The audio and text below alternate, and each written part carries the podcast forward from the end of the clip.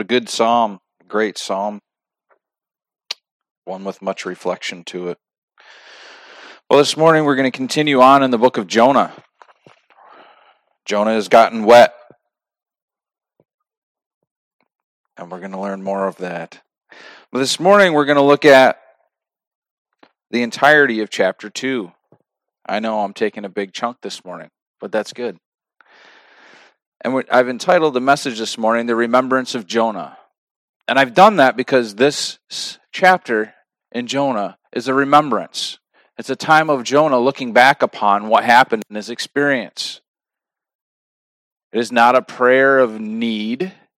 Jonah does not cry out to God in the midst of his struggle, but it's a reflection of his crying. It's a reflection of what God did and why he was there. The beauty of the book of Jonah, as we've seen, is there's much similarity between Jonah and Christ. There's much similarity between what Jonah's going through in the gospel. There's much similarity between Jonah and the apostle Paul. They were called to a Gentile people. They were called to fulfill the heart of God. We see in the book of Jonah the depths of God's compassion, but also the depths of God's heart. The book of Jonah is God's heart on display for his people. It is, uh, it is his heart on display not only for his people, but that yet those who have not been called by his name, those who would come to faith in Jesus Christ, in belief and faith in God the Father through the words of a prophet, the very words of God, but also through the experiences of that prophet. In Jonah's remembrance, we see that God does not forget his own people, nor does he forget those who are yet to be called his people. God's memory is long, it is eternal, it is perfect. God does not forget as we do. God does not remember as we do, but yet the word says that God has not forgotten any that are his. What did Jesus say? Not one was snatched from my hand. And we have great confidence in that, that we do not need to fear because we have a great and mighty God who is able to hold our hearts and not let them go. Salvation is not dependent upon us. God holds our salvation in his hand and it's perfect.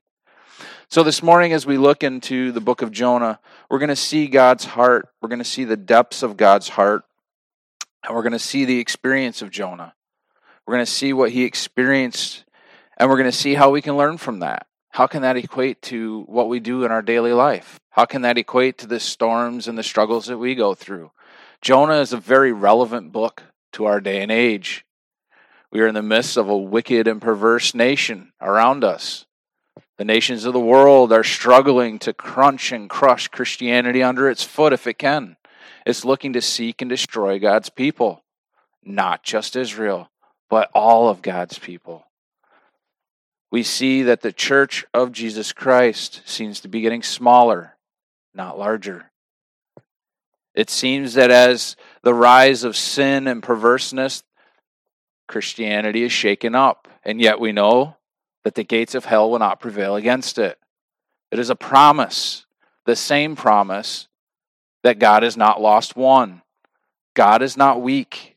God is not unable to keep and to hold his church in the palm of his hand. God is mighty. He is great. And through the orchestration of his great wisdom, this is where the church is at today. This is where he intended his church to be. Do not take it as we are here because of circumstance. We're here because our God has ordained these circumstances to be. And we are to take comfort in knowing that God is in control. God is not remembering that, oh, I need to start fulfilling my promises. God has always been fulfilling his promises. And that's why the sun has risen today, because God has ordained this day to be. Let us rejoice in the knowledge of that wisdom. So let's pray before we dive into the book of Jonah, and I say that tongue in cheek. Heavenly Father, we thank you for this day, Lord. We thank you for your great mercy. We thank you for your great compassion that is, has depths that we will never be able to plumb in all of eternity. We thank you that you have given us eternity to get to know you more, to worship you. And we thank you that we will do so one day without the encumbrance of sin. We thank you that one day we will be able to be stripped of our flesh and live in the truth and righteousness of the Spirit. That we will be able to see you face to face and behold your glory and be in awe of you for all eternity. Father, we thank you that you are so great that eternity is not enough time. Father, we just pray that you will guide us through the depths of your word this morning, that you would be honored and glorified in it. In Jesus' precious name, amen. Jonah chapter 2. We're going to start in verse 2 and go through verse 10. We did verse 1 last week. We know that Jonah prayed to the Lord his God from the stomach of the fish. So this morning, let's continue on, verse 2. If you're not there in Jonah, what, turn there. And he said, This being Jonah, I called out of my distress to the Lord, and he answered me. I cried for help from the depth of Sheol, for you heard my voice. For you had cast me into the deep, into the heart of the seas, and the current engulfed me. All your breakers and billows passed over me. So I said, I have been expelled from your sight. Nevertheless, I will look again toward your holy temple. Water encompassed me to the point of death. The great deep engulfed me. Weeds were wrapped about my head, and I descended to the roots of the mountains. The earth with its bars was around me forever. But you have brought up my life from the pit, O Lord my God. For while I was fainting away, I remembered the Lord, and my prayer came to you into your holy temple. Those who regard vain idols forsake their faithfulness, but I will sacrifice to you with the voice of thanksgiving. That which I have vowed, I will pay. Salvation is from the Lord. Then the Lord commanded the fish, and it vomited Jonah up onto the dry land. This is such a rich portion of Scripture. It's such a beautiful depiction and we're going to go through it this morning. We've got five points this morning. And in the remembrance of Jonah, we're going to look first at his experience. Jonah is remembering for us his experience, verses 2 and 3. And it said, And he said, I called out of my distress to the Lord, and he answered me. I cried for help from the depth of Sheol, and you heard my voice. For you had cast me into the deep, into the heart of the seas, and the current engulfed me. All your breakers and billows passed over me. This is a beautiful and poetic recurrence and recount of what Jonah's experience was. Jonah is giving us a glimpse into what his heart endured when he was tossed into the sea. I don't know about you, but I'd be pretty scared getting thrown into the sea. Jonah wasn't wearing a pair of shorts, easy to swim in. Jonah was in typical Jewish robes, multi layered. We know they had an inner cloak, an inner garment worn close to the skin. They had an outer cloak. Sometimes they had extra, but it was not something that would be easy to swim in. It would be something that would be heavy, that would saturate with water quickly and weigh you down. Jonah probably didn't have a whole lot of experience going swimming. He may have, but maybe not. This would not have been something easy. But Jonas gives his recounting and his experience. And what did he said? I called out of my distress to the Lord. What was his distress? He was sinking down into the depths of the sea. Jonah thought, as he says in the next verse, in verse 2, he says, I cried out from the depth of Sheol. Sheol is the abode of the dead. It is the grave, it's a euphemism for the grave. It is the fear of death and death's grip that is upon Jonah's heart. He has now just been tossed into the sea and he is sinking. He is going farther and farther away from possibly the light that he could see now that the storm's calm, up above him on the surface. Jonah is being dragged down to his death, or what he fears is his death. And I don't know about you, but if I was at that point, I would be terrified of drowning. It's supposed to be a very, very painful way to die. But Jonah calls out of the depths of Sheol. Not that Jonah died, but that Jonah was in the grip of death. He knew his time was short. He knew when his breath ran out, he was done. He had nothing left but the Lord. Only the Lord could save Jonah. Only the Lord could do something miraculous. Or God could allow judgment to happen. Did Jonah have a right to die? Yes. Was Jonah disobedient to the Lord? Yes. Did God give him death? No. Isn't that a great picture of our own hearts? All of us deserve death. All of us deserve the grave. All of us deserve hell. And yet, because of Jesus Christ, we don't get that. We don't get justice. We get mercy. We get grace. We get forgiveness. We get love of God. All of this that we don't deserve.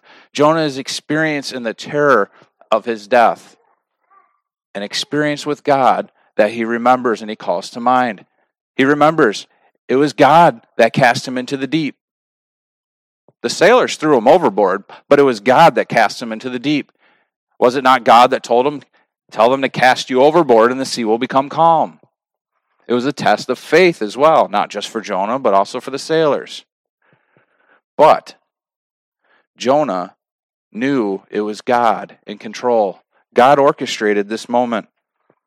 I know many people have said that when they've been at the point of death, they have that experience of their life flashing before their eyes. How many things that Jonah came to mind? Jonah thought that by running away from the Lord, he could possibly flee the death of going into the kingdom of his enemies. I'm sure that had to have been on his mind. If you were going into the kingdom of those who hated you, who persecuted you, who put you to the sword, who were barbaric, would that not cross your mind that, ooh, perhaps if I go there, I might be walking into my death? So Jonah sought to flee from the Lord, sought to flee from his presence. And what did he find? Death. It's interesting how often the ways of our foolish heart bring us closer to the thing that we were trying to run away from. Jonah thought in his wisdom he could flee death, he could flee the Lord's presence. Instead, not only does he find God's presence, but he finds himself at that point of death, at the very entrance to Sheol in his mind. God cast him overboard. Jonah acknowledged that God controlled the seas. He said, Your breakers and your billows roll over me. God was keeping Jonah down. Has God held that ship in place until that time was right when they cast him overboard? So God is keeping Jonah in the place where he needed to be. And that was below the level of the sea. It was in the deep. It was in that place of loneliness. It was in that place of recognizing, I am at the end of myself. I have nothing left.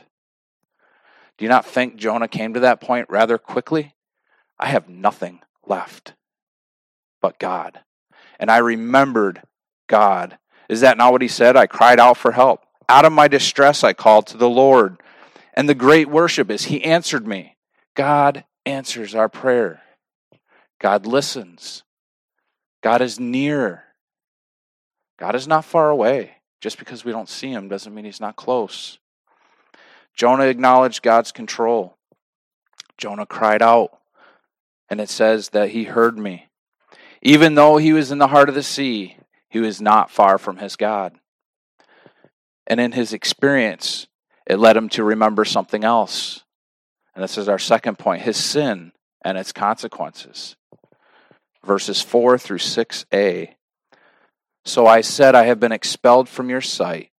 Nevertheless, I will look again toward your holy temple. For water has encompassed me to the point of death. The great deeps have engulfed me. Weeds were wrapped around my head. I descended to the roots of the mountains, and the earth with its bars was around me forever. Jonah understood it was his sin that placed him in this point. He was disobedient. God commanded Jonah to go and to preach to Nineveh repentance. And Jonah said no. Jonah ran from the calling of his God. And as we'll learn later, Jonah gave a vow as a prophet to speak the words of God. Jonah refused. Jonah didn't like the message. Jonah didn't like the message that Nineveh was being prepared to hear. And make no mistake, even though Nineveh was a barbaric place, God was preparing their hearts to hear the word. It's amazing to see how many different circumstances God uses to bring us to that point of remembrance, to bring us to that point of repentance. Jonah understood it was his sin he said, I've been expelled from your sight. There's not very many places on this earth that you can go that seems like you're all by yourself. The depths of the sea, I would guarantee, would be one of them, unless you see a big shark come over. But the depths of the sea, dark, lonely, there's pressure. The deeper you go, the more pressure there is. The deeper you go, the darker it gets. The less sea life is down there as well. Man has explored much of the sea ocean, much of the sea floor. We have a lot of technology now that we can understand the loneliness that Jonah must have felt. It was pitch black. There is no color, no light. There's no reassurance that things are going to get better. We don't know how far down Jonah went, but we do know that he understood the depths a little bit more than he did the day before. Is that not like the weight of our sin that brings us down to a low point, brings us down to a place of loneliness? Does not Satan enjoy God's people thinking they're on their own? That God's not really there. God's word is not really speaking. Did God truly say? Satan's attack has not changed. He continues on in the same old theme of did God really say to question the truth and relevance of God's word? Is that not where we see the church today, questioning everything of the scripture? Is that really true? Did God truly mean? Is the Old Testament really relevant? Are some of the epistles relevant? Are the gospels relevant? Is Jesus Christ's blood as good today as it was back on Calvary? The answer to all that? Yes, absolutely. 100%. Why? Because God does not change. God's standard does not change.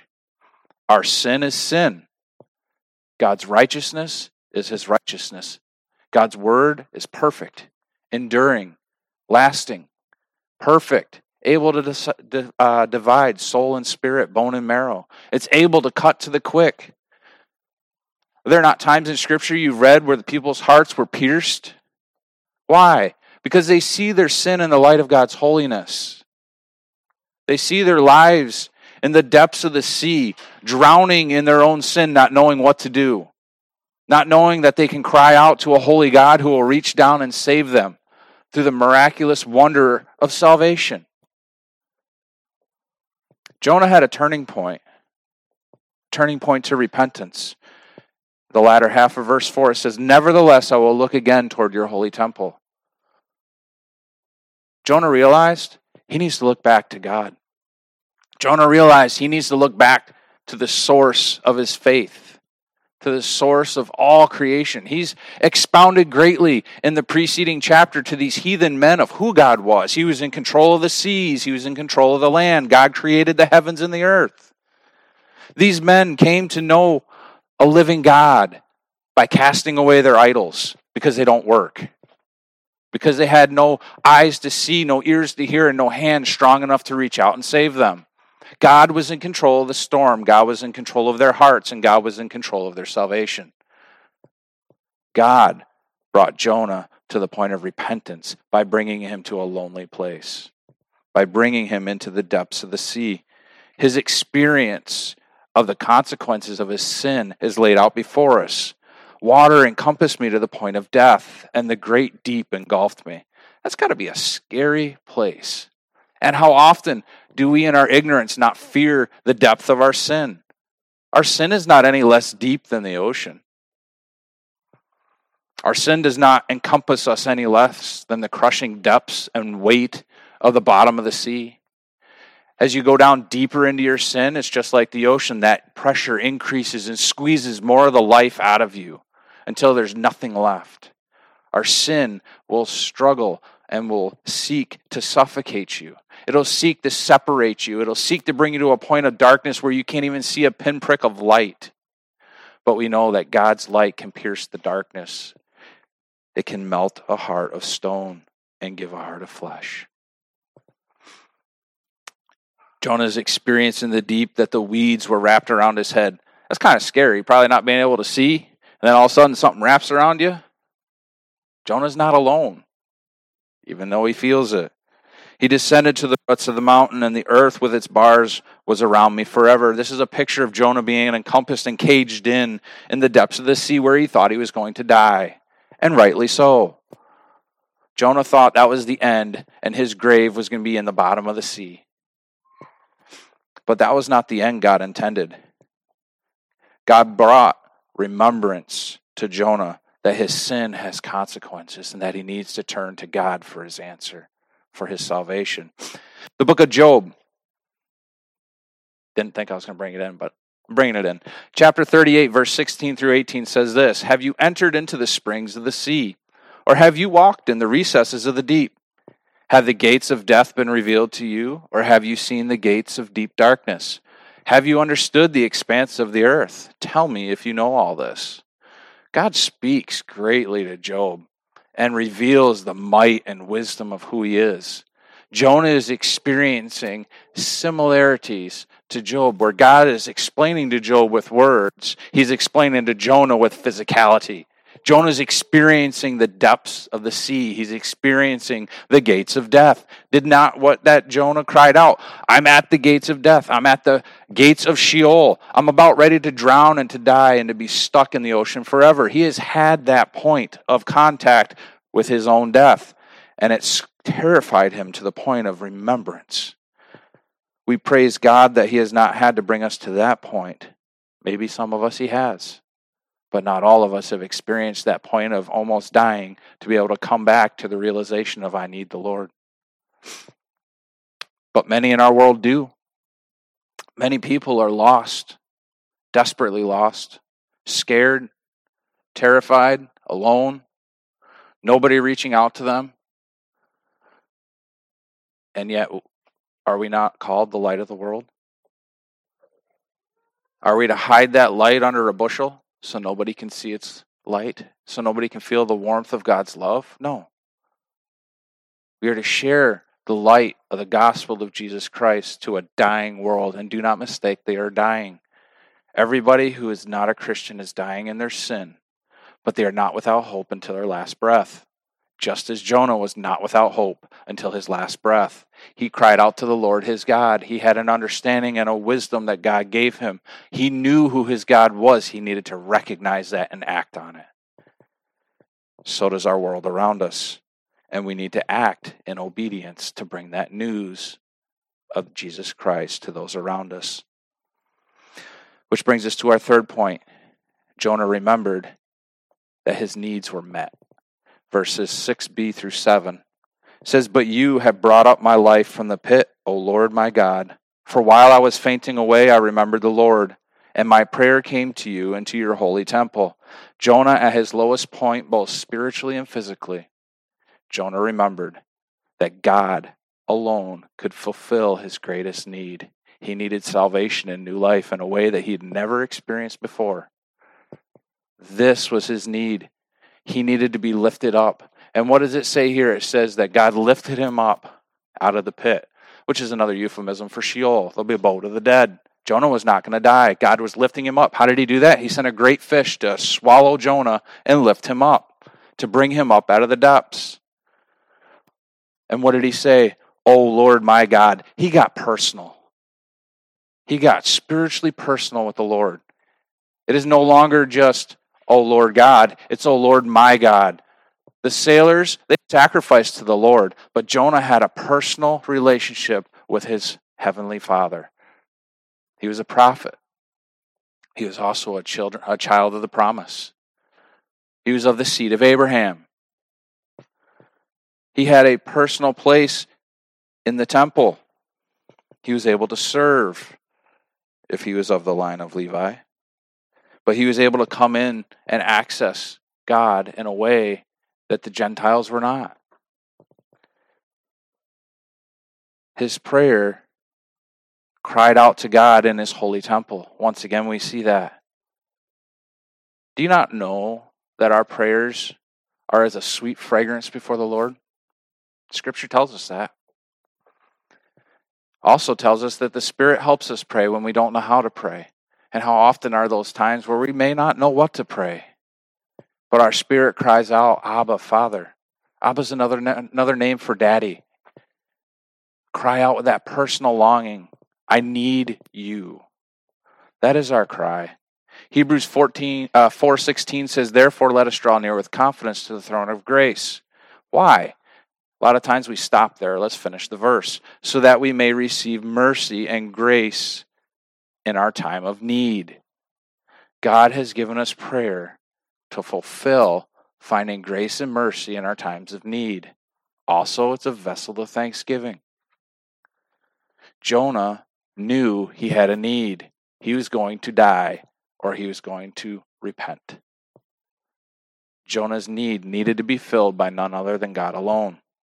So he cried out, and God met his need. He provided a fish to swallow him. And we're going to see a little bit more of what that looked like. Our fourth point this morning is Jonah remembered his vow. Verses 8 through 9a. For those who regard idols forsake their faithfulness, but I will sacrifice to you with the voice of thanksgiving. That which I have vowed, I will pay. God delights in a sacrifice of thanksgiving. But first, Jonah recognized a couple truths. One, idols are not going to help.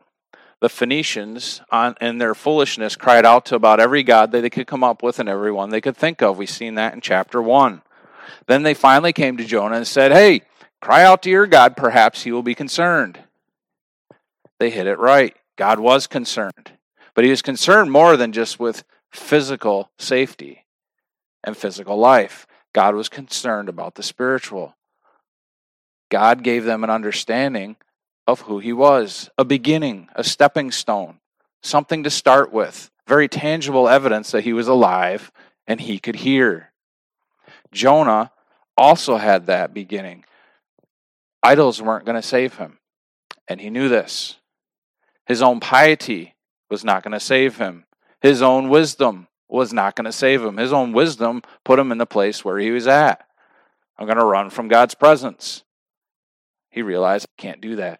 Even in the depths of the sea, at the gates of Sheol, God was there. Isn't that a comforting thought to know that our God is everywhere? He does not leave us, nor does he forsake us in any area. We can be at the depths of the sea. We can be in the deepest, darkest cave found on the earth. We can be in the deepest desert. We can be in the heights of the heavens, up above, floating above our planet if we ever had the privilege to go up with an astronaut. That'd be kind of neat. But God is there. God displays himself. God speaks. God is not too small. But Jonah realized that those who regard idols will forsake them because in the end they have no power. They have no truth. They have no might. But God delights in a sacrifice of thanksgiving. That's an interesting phrase a sacrifice of thanksgiving. Most of the time, when we think of Thanksgiving, we think of, hey, things are going good, we're going to be thankful, right? No, that is true, but Scripture tells us it's also a sacrifice. Why? Why would it be a sacrifice? Because you know what? When times are bad, when times are hard, and when you may be down in the depths of Sheol, that's when you're to be thankful. Why? Because we have a God who is with us. We have a God who is able to save. We have a God who is able to hear our cries and act upon them. We have a God who is able to bring salvation. We are to be thankful in all circumstances more than anybody. Us as Christians have the greatest joy because we have salvation. We have the Word of God. We have His Spirit living in us. First Chronicles 16. It's talking when David was setting up much of the worship and how it would go. It said, And then on that day, David first assigned Asaph, and with him his relatives. Why? To give thanks to the Lord. David said, Oh, give thanks to the Lord and call upon his name, make known his deeds among the peoples. Not just Israel, all peoples. Psalm 92 1 It is good to give thanks to the Lord and sing praises to your name, O Most High. Psalm 95 2 Let us come before his presence with thanksgiving, and let us shout joyfully to him with psalms. Is the New Testament relevant with that too? Yes. Ephesians 1:16 Do not cease giving thanks for you while making mention of you in my prayers. That is Paul saying that he is thankful for the believers that God has brought. And he makes mention of them in prayers and when he does, he thanks God for their souls that their souls have found salvation. 1 Thessalonians 5:18 and everything give thanks for this is God's will for you in Jesus Christ. You think it's important if God says this is my will for you? Give thanks in all things. Philippians 4 6, be anxious for nothing, but in everything, in prayer and petition, with thanksgiving.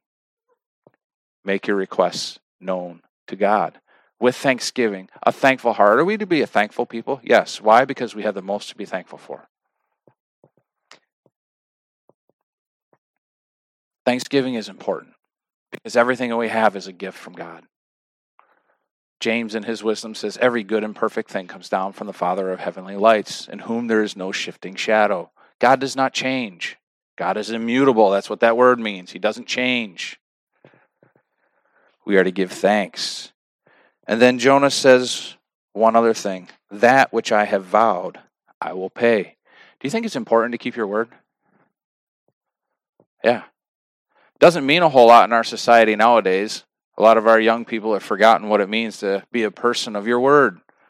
What does a handshake mean? Used to mean your word. Why is that important? Because your word is who you were. If you didn't have a good word, you weren't a good person typically. You weren't to be trusted. Back a few years ago, you used to be able to make a deal on a handshake. Now you got to have all these legal documents signed because you can't trust the person you're making a deal with. But Jonah says, That which I have vowed I will pay. Turn back with me to Ecclesiastes. It's right after the book of Proverbs. God has a lot to say about it. And we're going to look really quickly in Ecclesiastes chapter 5. This is a great chapter that Solomon, in the wisdom given him, which there has been no man before or after him with the same wisdom. But in the wisdom given him, he talks about guarding your heart and guarding your steps when you go into the house of the Lord.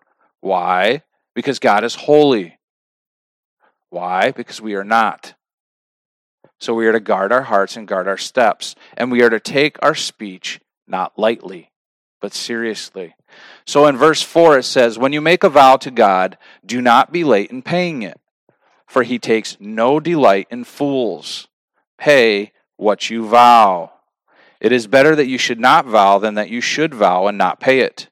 Do not let your speech cause you to sin, and do not say in the presence of the messenger of God that it was a mistake. For why should God be angry on account of your voice and destroy the works of your hands? For in many dreams and in many words there is emptiness. Rather, fear God. Do you think God takes taking a vow seriously? How many times have we, in our distress, has been like, Lord, if you save me from this, I'll do this? Be very careful with your tongue, with what you vow, with what you say. If you say it, do it. God will hold you to your word. God does not, as it says here, delight in fools. Let us not be foolish. But let's with Jonah say, That which I have vowed, I will pay. Let us delight in being men and women of our word and in bringing the word of truth to a lost people. And now, the fifth, Jonah remembered his purpose.